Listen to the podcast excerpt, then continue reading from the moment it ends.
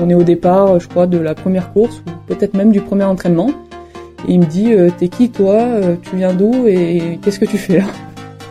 Et je lui dis Bah voilà, j'arrive des Hautes-Alpes, j'adore le ski cross, je veux faire ça. J'ai eu cette place-là, je, voilà, je veux faire du ski cross. Vous êtes bien sur Puffcast. Bonjour, le premier podcast de la glisse sur neige en montagne qui s'écoute avec vos deux oreilles. Aujourd'hui dans Puffcast, retour au ski cross avec cette rencontre, rencontre d'une athlète vraie, touchante, émouvante, bouleversante qui nous chez Puffcast a touché notre cœur.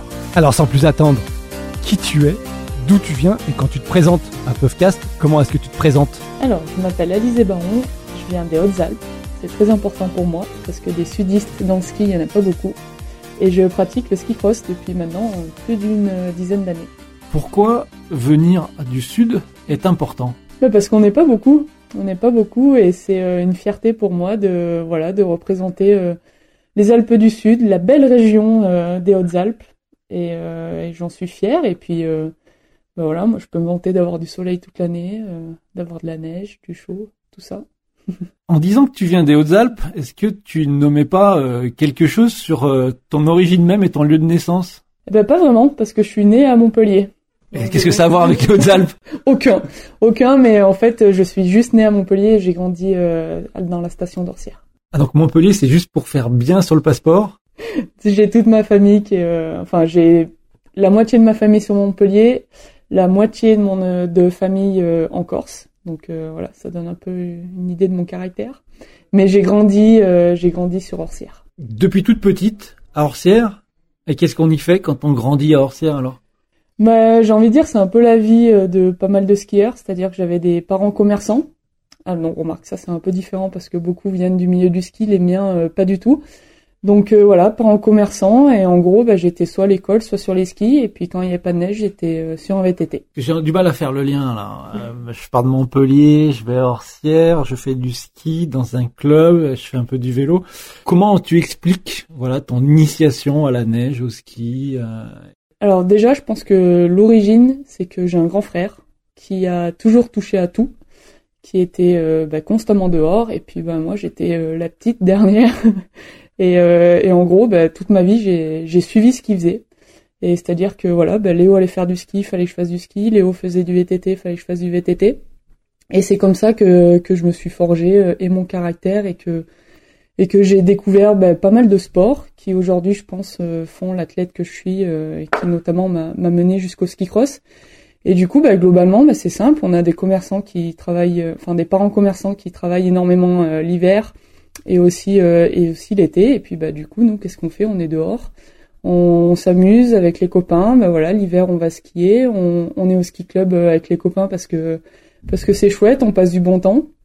Que euh, globalement qu'il fasse beau ou qu'il neige, on était constamment dehors. Et puis l'été bah, même principe.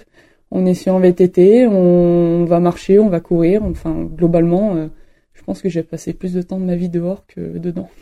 Raconte-nous tes années euh, club, qu'est-ce que tu y fais? Et peut-être avec qui euh, tu as des souvenirs partagés? Le ski club pour moi c'était euh, un moment de partage avec avec mes copains. C'était quelque chose qui était qui était vraiment bah, qui me correspondait plus parce que clairement euh, j'étais pas quelqu'un qui aimait beaucoup l'école, surtout parce que l'école ne m'aimait pas peut-être. Moi j'étais pas très douée et, euh, du coup bah, voilà c'était clairement dans le sport où je m'épanouissais le plus et puis en plus de ça où, où bah, je me peut-être que je me sentais un peu plus valorisée parce que parce que j'étais meilleure peut-être clairement. Et du coup, euh, voilà, pour moi, le ski club, c'est un moment de partage euh, avec les potes. C'est aussi une partie de mon éducation parce que j'ai eu de bons entraîneurs qui m'ont aussi euh, bah, guidé euh, et éduqué, on va dire, pas, seulement euh, sur les skis, mais aussi dans la vie de tous les jours, apprendre à gagner, mais surtout apprendre à perdre et savoir pourquoi on perd et puis puis progresser là-dessus. Donc voilà, pour moi le ski club c'est vraiment enfin la meilleure école de la vie pour moi et c'est là où j'ai beaucoup beaucoup appris. Tu y es resté combien de temps dans ce ski club là? Est-ce que tu as les souvenirs de ton entrée et... Je pense que j'ai dû attaquer. Bon, j'ai fait le pré-club. Ensuite, je crois que les compétitions, ça arrive vers l'âge de 6-7 ans par là. Et puis, euh, puis j'y suis resté en fait toute ma vie, clairement. Enfin, toute ma vie jusqu'à que j'atteigne l'équipe de France euh, en ski cross d'ailleurs. Mais globalement, oui, j'ai fait euh, j'ai fait toute toute ma jeunesse au ski club. Donc oui, j'ai eu des des entraîneurs marquants. et c'était assez drôle parce qu'en fait, donc il y avait Bernard Hérault qui était un petit peu l'ancien à l'époque, et puis il y avait des jeunes comme Jérôme Lefebvre, Thomas Bernard Raymond. Et en fait, il y avait ce contraste-là où bah, finalement, le, je vais l'appeler l'ancien, mais s'il écoute, il va m'engueuler. Mais c'est euh, lui, était vraiment axé sur la technique. Et on a, excusez-moi l'expression, mais on en a bouffé, on en a bouffé. C'était un enfer. On détestait être avec lui parce que c'était des séances sans fin, mais qui finalement étaient tellement essentielles. Et à côté de ça, on avait d'autres, l'autre facette où c'était plus dans l'amusement. Donc euh, c'est vrai que en fait je pourrais en citer beaucoup parce qu'il y, y, en a eu beaucoup dans ma carrière de, de ces entraîneurs là, mais c'était plus voilà le le on sort un peu des pistes et euh, bah, justement on va s'amuser, on va faire des sauts, euh, on va se challenger et je pense que voilà c'est ce cette double ce double entraînement, la rigueur et à côté de ça l'amusement qui qui m'a forgé et qui m'a amené là où je suis aujourd'hui. J'imagine qu'à ce moment-là, tu es plus dans un univers alpin avec du piqué Ah complètement. J'ai fait de l'alpin jusqu'à l'âge de 16-17 ans. J'ai fait ma transition à ce moment-là en ski cross. Mais c'est en étant euh, en alpin que j'ai découvert le ski cross parce que j'ai fait des courses de ski cross euh, pour enfants. Donc euh, notamment la célèbre les célèbres ski games Ensuite, il y a eu les kids ski et il y a eu aussi, bah, par exemple, les coques d'or où il y avait cette manche-là de ski cross qui m'a clairement permis de performer euh, sur des manches de, de championnat de France euh, telles que les coques d'or. Donc, tu as une expérience euh, passage par les coques d'or. Mm. Est-ce que tu te souviens de, de lieux C'est mythique, hein, les Menures, l'Alpe d'Huez et Megève. Est-ce que tu es allé sur les trois sites déjà et lesquels euh, Je sais pas si j'ai couru sur les trois sites. Euh, par contre, euh, bah, celui qui est le plus marquant, c'est celui où j'ai pu euh, remporter un coq. Donc bah, là, mon entraîneur, c'était Jean-Christophe Nollier, qui aujourd'hui est directeur de l'école de ski d'Orsière, donc avec qui j'ai encore un, fort lien. Et oui, c'est quelque chose qui est marquant parce que justement, je crois que je suis 16 ou 17e du, de la manche de géant. Et, et, par contre, je gagne le ski cross. Et du coup, ça me permet de remporter un coq. Et c'est là où... Bah, voilà, clairement, euh, je pense que ma carrière de ski cross se dessine petit à petit, où, où finalement je suis peut-être plus habile et plus performante dans, dans quelque chose qui est un peu plus vallonné. Est-ce que ces dernières années, depuis que tu es à la compétition, tu as pris le temps de retourner sur ces coques d'or? Ben, Megève, je suis retournée aussi à l'Alpe d'Huez une, autre, une autre année, euh, par chance euh, invitée par euh, mon partenaire qui est euh, Dinastar Rossignol. Et c'est vrai que du coup j'ai pris le rôle de coach là-bas avec avec les gamins de chez moi. Et c'était un, ouais, c'est un réel plaisir. C'est quelque chose que j'adore faire, notamment sur ces tranches d'âge là. Et euh, c'était trop bien de pouvoir partager avec eux et de, ouais, de leur donner euh, des conseils et de leur faire euh, découvrir mon, mon univers, quoi.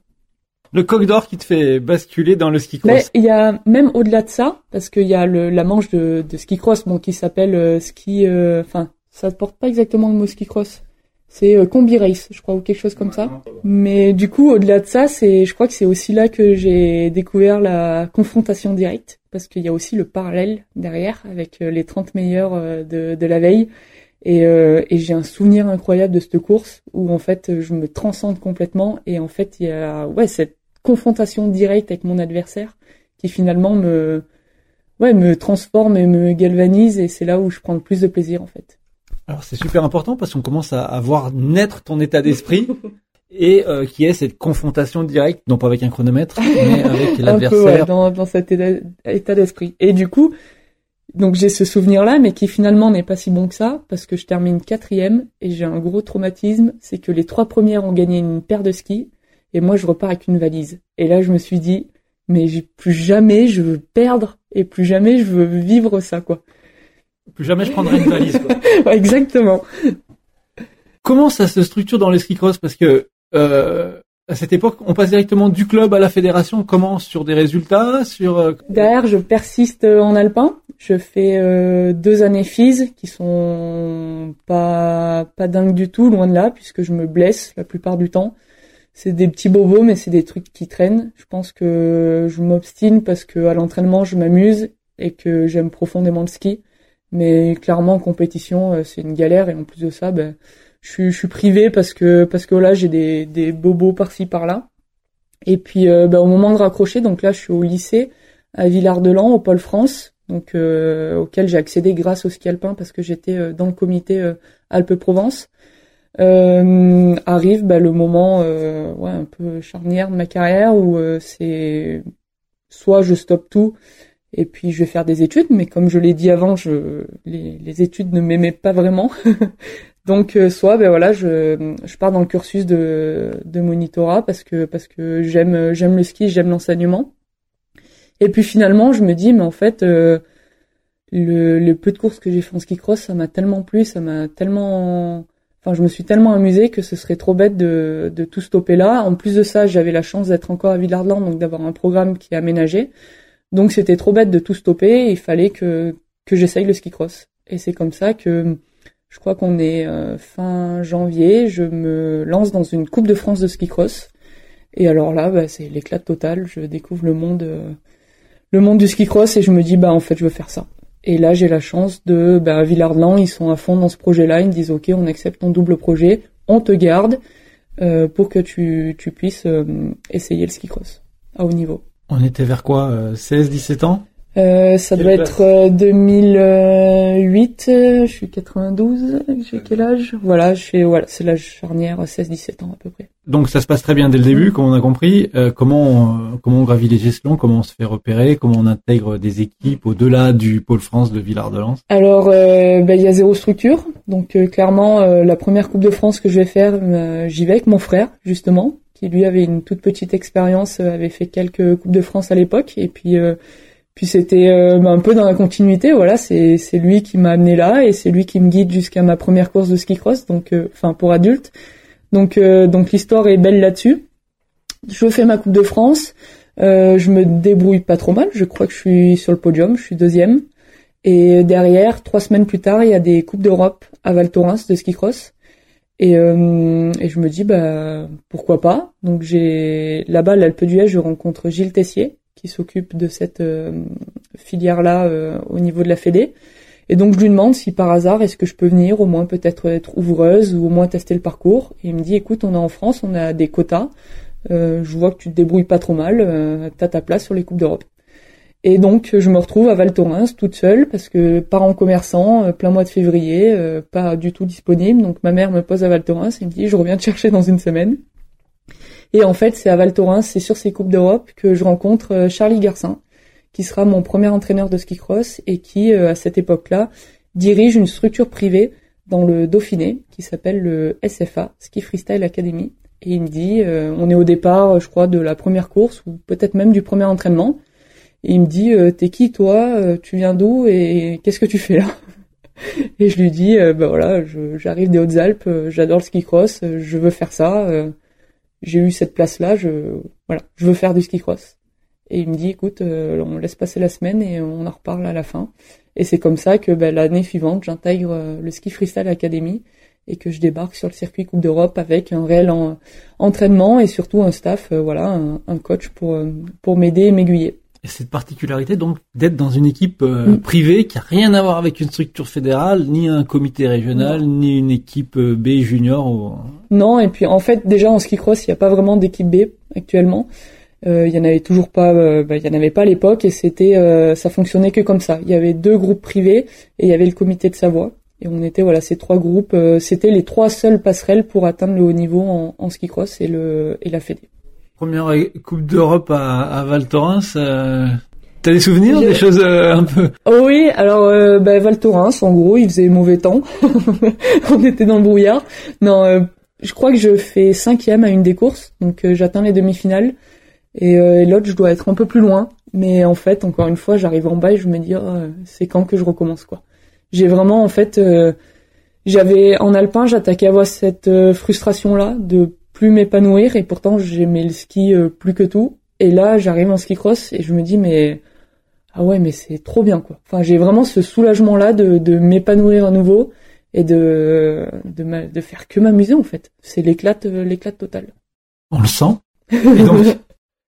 Derrière, euh, comment tu gravis les échelons Comment de Coupe d'Europe on continue euh, à grandir, à parfait Alors ça va, ça encore une fois, ça va super vite. Donc j'atterris euh, cette cette saison-là, donc je dois avoir 18 ans parce qu'il me semble que j'apprends que j'ai mon permis au milieu de l'hiver, donc ouais, je dois avoir 18 ans.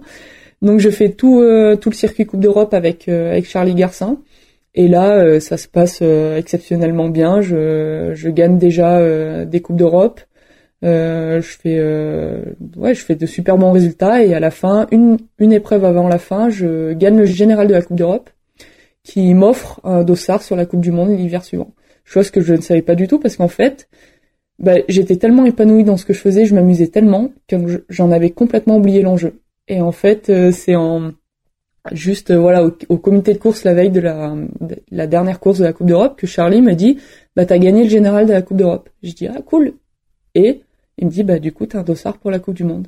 À aucun moment en fait je, m'étais projeté là-dessus et du coup je me dis ah ouais mais c'est trop génial quoi, c'est à dire que je vais enfin être chez les grandes. Et puis euh, deux jours après j'ai Michel Lucatelli qui est entraîneur euh, de l'équipe de France de ski cross qui m'appelle et qui me dit euh, est-ce que tu viendrais pas avec nous ce week-end faire ta première Coupe du Monde? Qui était d'ailleurs en Suède au même endroit où je venais de gagner le classement général. Et j'ai dit bah allez feu. Donc je suis rentrée de Suède je crois le lundi matin. Et le mardi, on m'a amené à l'aéroport de Nice pour euh, retourner au même endroit en Suède, mais ce coup-ci avec le, groupe Coupe du Monde. Elle est fantastique l'histoire que tu nous racontes, elle est, elle, est, elle est, bien. Hein donc là, c'est quoi? C'est du 2010 alors, quelque chose comme euh, ça? Oui, eh bien, c'est l'année de Vancouver, parce que non, c'est l'année après Vancouver, parce que donc l'année où je découvre le ski cross euh, juste avant, où je fais la Coupe de France, les Coupes d'Europe à Valto, je me retrouve également aux Championnats de France qui, qui ont lieu à Megève, et là, je découvre en fait euh, bah, que il euh, y a euh, Marion Josserand, fraîchement médaillée de bronze, et, et toute voilà toute l'équipe des gars. Sylvain Miaillet, je crois que Enac, non, il était peut-être là, mais il n'était pas au départ. C'est sa dernière course d'ailleurs, les Jeux. Bah, c'était chouette de débarquer au milieu de ces filles. Alors c'est vrai qu'au fait, je l'ai pas connu dans l'équipe. maintenant, je sais que ça a toujours été quelqu'un de, de bienveillant envers moi. Je pense que elle a pas je me rappelle de quelqu'un de toujours euh, souriante et si voilà on se croisait sur la reconnaissance, euh, elle avait toujours un mot gentil, un sourire, euh, enfin jamais une grosse rivalité bien qu'elle soit pas dans le groupe. Mais voilà, c'est vrai que dans le groupe j'étais bah, avec Meryl Boulanger qui est juste génial humainement, Marion qui est plus sauvage mais qui est tout autant gentille. Et, et à l'époque il y avait aussi Elena Galland qui était comme moi passée par le, le Ski Freestyle Academy qui était de l'Alpe d'Huez donc non, un bon groupe de, nanas et euh, et, euh, et, surtout un bon groupe de mecs parce que finalement ce qui croise on est mélangé avec les gars.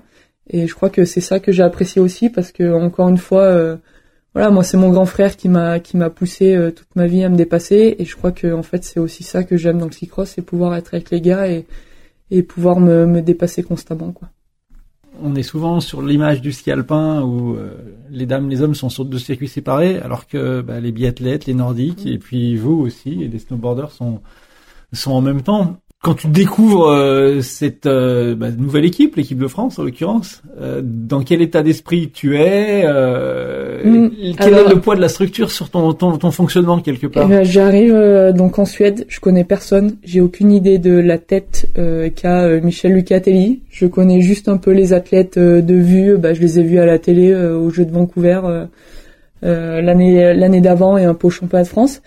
Et en fait, euh, j'arrive dans ce groupe et je suis une éponge. C'est-à-dire que je, me fais toute petite parce que je suis toute petite et je regarde tout autour de moi et j'essaye de capter le maximum d'infos. Je, je, regarde les athlètes qui sont qui sont là et je me dis euh, qu'est-ce que qu'est-ce qu'ils ont, euh, comment ils travaillent, qu'est-ce qu'ils font. Et, et, par contre sur la piste, je suis clairement insouciante parce que justement je connais la piste. J'ai gagné dessus le week-end précédent et c'est là où ça me joue un tour, c'est que je skie, euh, je skie super bien et, et assez vite, euh, rapidement, au point que hum, que je me retrouve sur le peut-être le deux ou troisième entraînement et je demande à Sylvain Miaillet euh, est-ce que je peux te suivre, est-ce que je peux faire un run avec toi? Il me dit ouais, pas de souci. Et donc je m'enquille derrière lui et, et, je vais beaucoup trop vite par rapport à, à ce qui était prévu et, et, je me casse le tibia péroné. Donc je n'ai pas la chance de de pouvoir faire ma première Coupe du Monde officiellement je suis dans un lit d'hôpital et je regarde la course, euh, malheureusement la première Coupe du Monde à la télé. Mais, euh, mais je sais que ces trois jours euh, avec l'équipe ont été tellement, tellement formateurs et m'ont, en fait, m'ont juste fait, enfin, montrer ce que, ce que je voulais atteindre et ce que, ouais, ce qui me faisait rêver, quoi, en fait. Alors attends, parce que je suis donc tu gagnes la Coupe d'Europe. Voilà. Une semaine, la semaine d'après, tu es sur la Coupe du Monde, tu te casses, tibia péroné, qui est pas une petite euh, non plus l'affaire. Et derrière, tu es déjà à te dire, euh, bah c'est là où je veux aller et c'est ce que je veux faire. Euh, explique-nous ça. J'ai aussi le soutien de Mitch qui me dit, ok, t'inquiète pas, là bon là tout de suite t'es cassé, mais je t'es dans l'équipe, t'as ta place et on va aller loin. Et, euh, et c'est cette chance-là que j'ai eue parce que justement, en, me cassant, j'aurais pu me dire bon bah c'est bon, j'arrête tout, euh, ça sert à rien, euh, je, je veux pas aller là-dedans.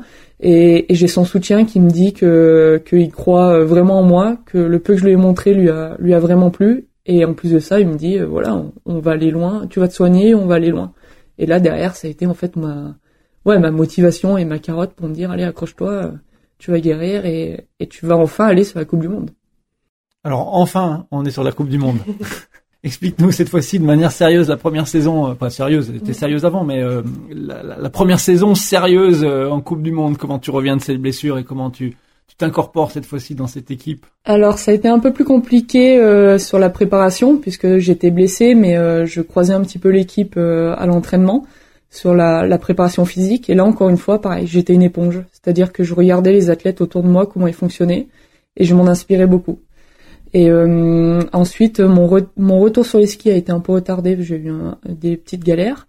Mais pareil, dès le, je crois que je les ai rejoints mi-octobre à peu près sur les skis. Et là, euh, ben, même chose, quoi. Les yeux grands ouverts, les yeux de gamine, à les regarder fonctionner, puis à vouloir justement me mesurer et faire la, même chose qu'eux. Et du coup, euh, démarre la saison, et là, ben, un peu à l'image de ma Coupe d'Europe, tout va très vite. C'est-à-dire que je fais trois courses et je monte directement sur le podium. Et là, ben, je suis Ouais, clairement, je suis une gamine. Euh, bah justement, je me retrouve sur le podium à côté d'Ophélie David. Je me dis, mais qu'est-ce que je fous là? Comment ça se fait? Qu'est-ce qui se passe? Mes parents sont, là aussi. On est en Autriche. C'est une course qui est en nocturne. Enfin, il y a une ambiance euh, incroyable. Et moi, je suis sur un podium des Coupes du Monde et je me demande qu'est-ce qui m'arrive. Et derrière, tout s'enchaîne ultra vite. On arrive en janvier. Euh, je refais un podium au Contamine. Euh, là, je suis devant Ophélie David. Je me dis qu'est-ce qui se passe euh, Je reçois une invitation euh, pour les Games. Alors là, je comprends pas ce qui se passe. C'est un événement que je regardais à la télé avec mon frère. C'est à l'époque bah, les Jeux Olympiques des sports extrêmes. ensuite, je sais plus. Enfin bref, je fais trois podiums dans l'hiver. Je vais aux Games. mon frère et sa bande de potes viennent me voir aux États-Unis. Enfin, c'est un rêve éveillé. Je comprends pas ce qui se passe, mais je me régale et, euh, c'est trop génial. je perçois que tu restes sur ce rythme d'insouciance, de découverte euh, quasi permanente. Tu le dis, c'est l'éponge. Je je vais aller directement sur cette question, puis on reviendra dans le temps peut-être après. Mais cette éponge, elle existe encore aujourd'hui Elle arrive encore à absorber quelque chose Parce qu'il euh, y, a, bientôt une dizaine d'années qui sépare ses premiers, euh, ses premiers podiums. Oui, en fait, je pense que c'est une manière de fonctionner. Euh, étant petite, j'ai jamais eu vraiment euh, d'idole, sauf peut-être mon frère. Mais je me suis toujours, en fait, jamais vraiment identifié à une personne. Mais vraiment ce principe de, enfin, il y a du bon dans chaque personne et dans chaque athlète. Et, euh, et à chaque fois, euh, j'ai l'impression, ouais, je, je, regarde les, j'observe autour de moi et je me dis bah tiens, euh, elle, elle fait ça, lui il fait ça, ça me plaît, je m'identifie à ça ou des fois pas du tout. Et au même titre que bah, j'adore lire des biographies de tout athlète, de tout univers. Et même si je m'identifie pas forcément, je trouve que c'est toujours ultra constructif. Donc j'ai pas changé. L'éponge est toujours en, en, marche. Quand tu lis ces biographies, tu vas épuiser euh, quels exemples concrets? Bah, ça peut être euh, des exemples de vie, des bah, justement des retours de blessures, des la manière dont la personne va construire sa carrière, les rencontres qu'elle va faire. Euh, c'est vraiment ça peut être de tout et des choses qui ont complètement rien à voir avec ma carrière, avec mon sport, mais il y a toujours quelque chose d'intéressant à, à apprendre de l'autre. Aujourd'hui, tu penses que justement tu construis ta carrière ou tu es resté dans cette forme d'instinct, de jeu, de découverte et d'hyper plaisir? Ah, c'est un mélange des deux. Je pense que je la construis parce qu'aujourd'hui j'ai plus de 10 ans de carrière et que je sais ce que je veux, euh, je me connais donc euh, je, sais comment je fonctionne, je sais de quoi j'ai besoin, mais je reste euh, encore complètement ouverte à, à, tout ce qu'il y a autour de moi. Si, si je peux prendre de nouvelles informations, de, de, nouvelles manières de fonctionner. Euh, voilà, j'ai en fait c'est un peu paradoxal parce que j'aime bien être dans mon confort, j'aime pas beaucoup le changement, mais à la fois je suis ultra euh, comment dire intriguée et intéressée par de nouvelles choses, curieuses. Ouais. En regardant euh, en regardant ton parcours, si j'ai bien fait mon travail, et si je ne confonds pas avec d'autres personnes, j'ai vu que tu étais passé par trois expériences olympiques, avec à chaque fois trois vécus complètement différents. Ouais, littéralement. Est-ce que tu peux nous expliquer dans les trois cas qu'est-ce qui s'est passé Alors il y a les premiers, 2014, Sochi. Bah, là clairement, euh, je suis une gamine. Ça fait deux ans que je suis à la Fédé. Euh, J'apprends que je vais aux Jeux Olympiques. Je crois que sur le coup, je comprends pas vraiment ce qui m'arrive. Je, je l'apprends petit à petit en, en voilà, en voyant euh, bah, toute la presse et tout ce qu'il y a, euh, tout ce qui va se passer autour, l'engouement dans ma station. Je me dis mais qu'est-ce qui se passe Ouais, je vais, au, ok, je vais au jeu, mais quand même, ça représente tout ça. Et en fait, je me rends compte que vraiment, ça, les jeux est une compétition qui est complètement, enfin, différente de, de toutes les autres. Donc là, je suis une gamine, mais à la fois, je j'ai quand même de gros objectifs en me disant euh, j'ai déjà fait des podiums en Coupe du Monde, euh, j'ai déjà battu euh, la plupart des filles que, que je vais avoir au jeu, donc je me mets enfin loin de moi l'idée d'être favorite, mais je me dis qu'en hold-up c'est possible quoi. Et là je prends une énorme baffe clairement parce qu'en fait bah, les jeux une fois là-bas je me fais bouffer mais littéralement par par l'enjeu et par l'événement. Et à la fois j'ai pas de regrets parce que en fait je les ai vécus mais à 8000%. C'est-à-dire que là, pour le coup, une fois là-bas, j'étais une gamine, j'ai fait tout ce qu'il y avait à faire. J'étais à la salle de jeu tous les jours, je j'ai profité, j'ai vu tous les athlètes euh, bah, que je voyais qu'à la télé de tous les sports, euh, j'ai vu des médailles, j'ai bref, j'ai vécu l'événement euh, bah, comme une enfant. J'ai vu le triplé olympique des mecs. Et là, clairement, je pense que sur le coup, ça m'a je me suis dit que finalement, j'étais peut-être pas concerné par le truc, eux avaient eu leur médaille, mais ça m'avait pas impacté. Et en fait, c'est en rentrant chez moi, je me suis dit, ah merde, mais en fait, euh, ça me fait vraiment rêver et c'est ça que je veux, quoi. Je veux une médaille olympique. Euh, arrive 2018, Pyeongchang. Et là, euh, là clairement, déjà j'arrive avec un autre statut. j'ai fait, j'ai terminé une fois deuxième, une fois troisième du classement général. J'ai enfin gagné une Coupe du Monde. J'ai plusieurs podiums. je suis clairement parmi les favorites. Euh, par contre, voilà, je fais pas la même erreur, je mets les choses en place, je travaille avec quelqu'un euh, sur la performance, en préparation mentale, je, je mets des objectifs euh, au préalable, je construis vraiment tout pour être performante au jeu, au jeu en essayant de justement, enfin, d'apprendre de, de, tout ce qui s'est passé en 2014 et vraiment de ne pas me faire avoir. Et donc là, ben, c'est, enfin, c'est juste génial. J'arrive le jour J dans ma meilleure forme. Euh, je fais une course qui est euh, quasiment euh, parfaite, quasiment parce que bah, j'arrive pas jusqu'à la médaille. Mais voilà, je suis cinquième et, et en fait, j'ai aucun regret sur cette journée-là parce que, bah, à part ce, on va dire, ce petit détail-là qui se passe en demi-finale, où malheureusement ça, ça me permet pas de jouer la médaille sur la finale, mais en fait tout s'est encore mieux passé que ce que j'avais imaginé. Et du coup, arrive 2022, là je me dis, bah là j'ai deux expériences ultra différentes et ultra euh, ultra euh, complémentaires pour performer en 2022. Sauf que euh, sauf que j'ai un pépin physique en septembre septembre dernier du coup qui qui va un peu ouais qui va clairement gâcher tous mes rêves donc j'essaye de de voilà de faire tout ce qu'on peut de d'essayer au maximum de, de pouvoir malgré tout être performante ce, ce jour-là et malheureusement, je me blesse de nouveau la veille de la course et je suis incapable de, de prendre le départ le jour J. C'est ça, blessure aux entraînements. C'est ça. Il y a mm. toute la préparation, il y a toutes les années qui viennent aussi euh, peser.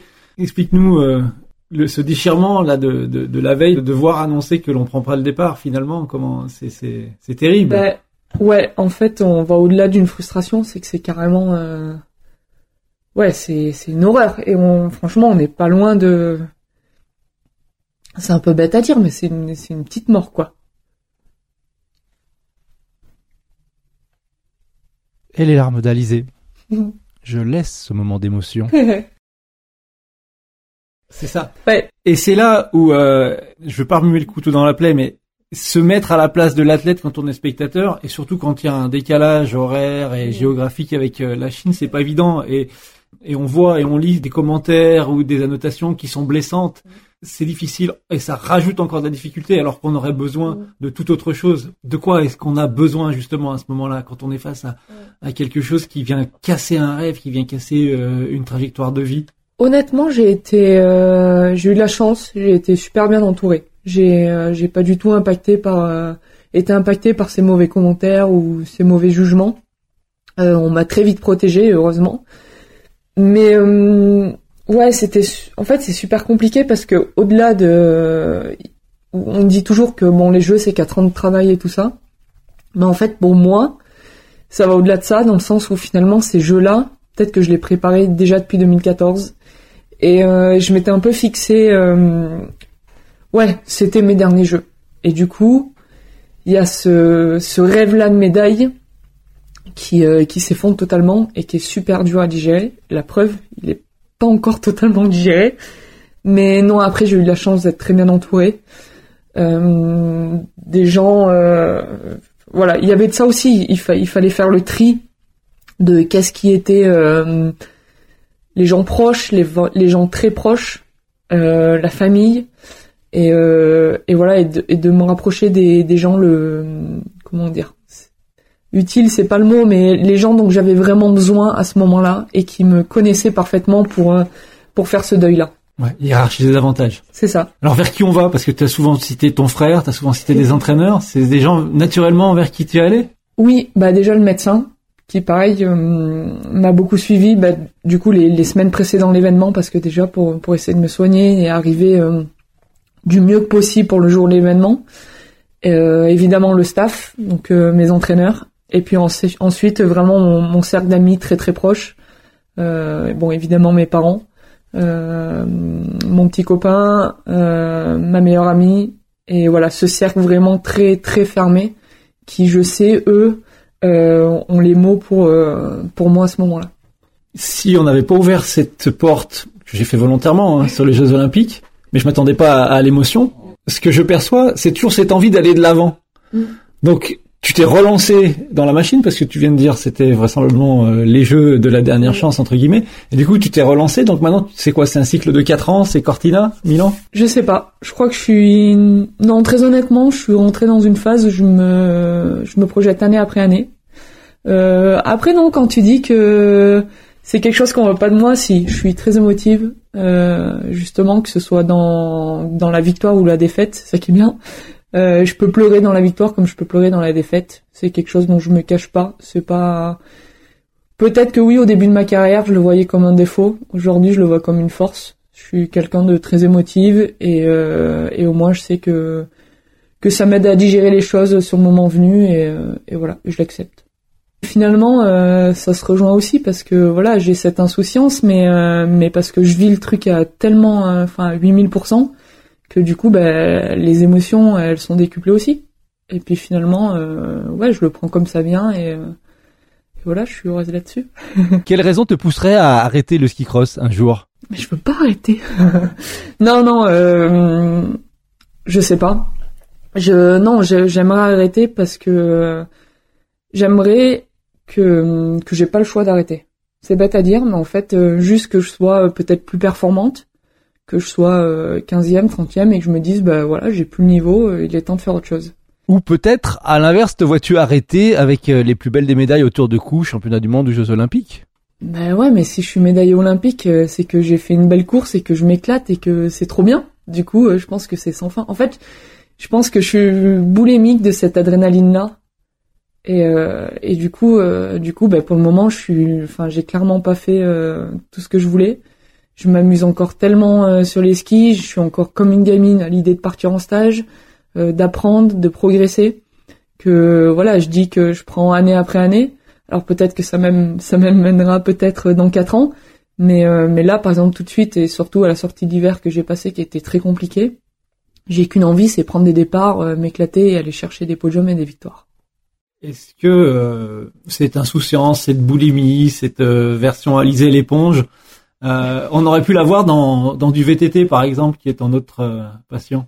Oui, oui, oui. Ben, ça a été euh, justement au, moment de la, la transition ski alpin, ski cross. La question s'était posée de me dire, mais attends, ça fonctionne aussi très bien en VTT. Qu'est-ce que qu'est-ce que je vais faire? Est-ce que je prendrai pas justement cette cette branche là et finalement, pour plusieurs raisons, et, la plus logique, on va dire que voilà, je suis, je suis dans les Hautes-Alpes, je, je, suis dans une station de ski. Aujourd'hui, enfin, mon choix s'est tourné vers le ski, mais ça aurait pu être le VTT, ça c'est sûr. T'aurais été plus quoi VTT descente euh, J'étais en enduro. enduro. en enduro, ouais. En enduro, mais euh, du coup, j'ai toujours pas enterré cette petite idée de de m'y relancer aussi. Donc euh, pourquoi pas Peut-être que si euh, si je suis plus dans dans le ski et que que je peux plus que je m'épanouis plus, j'irai retourner dans mes mes anciens souvenirs de VTT. Nous avons deux questions pour la toute fin. La première, c'est celle où tu vas nous décrire ta journée de rêve à glisser sur de la neige en montagne. Alors quel est ce rêve euh, Sur quelle neige et quel type de neige tu glisses et dans quelle montagne surtout? Euh, Une journée de rêve ou alors juste les journées que j'adore, c'est euh, fin de saison à Orsières avec avec les amis. on peut monter en rando, mais bon pas trop quand même. et puis puis là on est sur une neige qui est un peu revenue la, la neige de fin de saison où c'est c'est du velours euh, et, c'est juste, euh, bah, comme on dit, la, la régalade totale. Et puis euh, s'ensuit évidemment le casse-croûte et, et voilà. Ouais, pour moi c'est la journée parfaite où on est entre amis, on a encore de la super neige et, et on passe juste un, super moment quoi. Pour terminer sur une bonne note, un, truc délire qui t'est arrivé ou que t'as fait ou une blague que t'as fait à quelqu'un qui, voilà, qui a le mérite d'être partagé. Ah bah si, j'en ai une, une ah. très bonne. L'anecdote, eh bien, c'est rien d'autre que ma première course de ski. Donc, je devais avoir 6-7 ans. C'était à Laille, en Champsort, il me semble bien. Je gagne la course. Et au moment de la remise des prix où j'entends mon prénom, je me mets à pleurer et je ne suis jamais montée sur le podium. J'avais en fait euh, tellement peur et tellement, il y avait tellement de monde que je suis jamais montée sur le podium. Et, euh, et, du coup, j'ai une photo où je suis dans les bras de mon entraîneur complètement en larmes, où c'est lui qui a récupéré ma coupe. Et il y a les deux autres filles qui sont sur la deuxième et troisième euh, marche, qui sont toutes fières. Et moi, je suis derrière en train de pleurer et j'ai jamais voulu mettre un pied sur ce podium.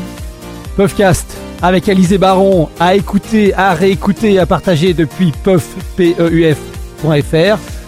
Comme chacune de nos émissions, Puffcast est hydraté par Kombuchalp, boisson vivante, naturelle et pétillante, fabriquée à Grenoble, dans les Alpes françaises, à retrouver et à commander sur kombuchalp.com. À très vite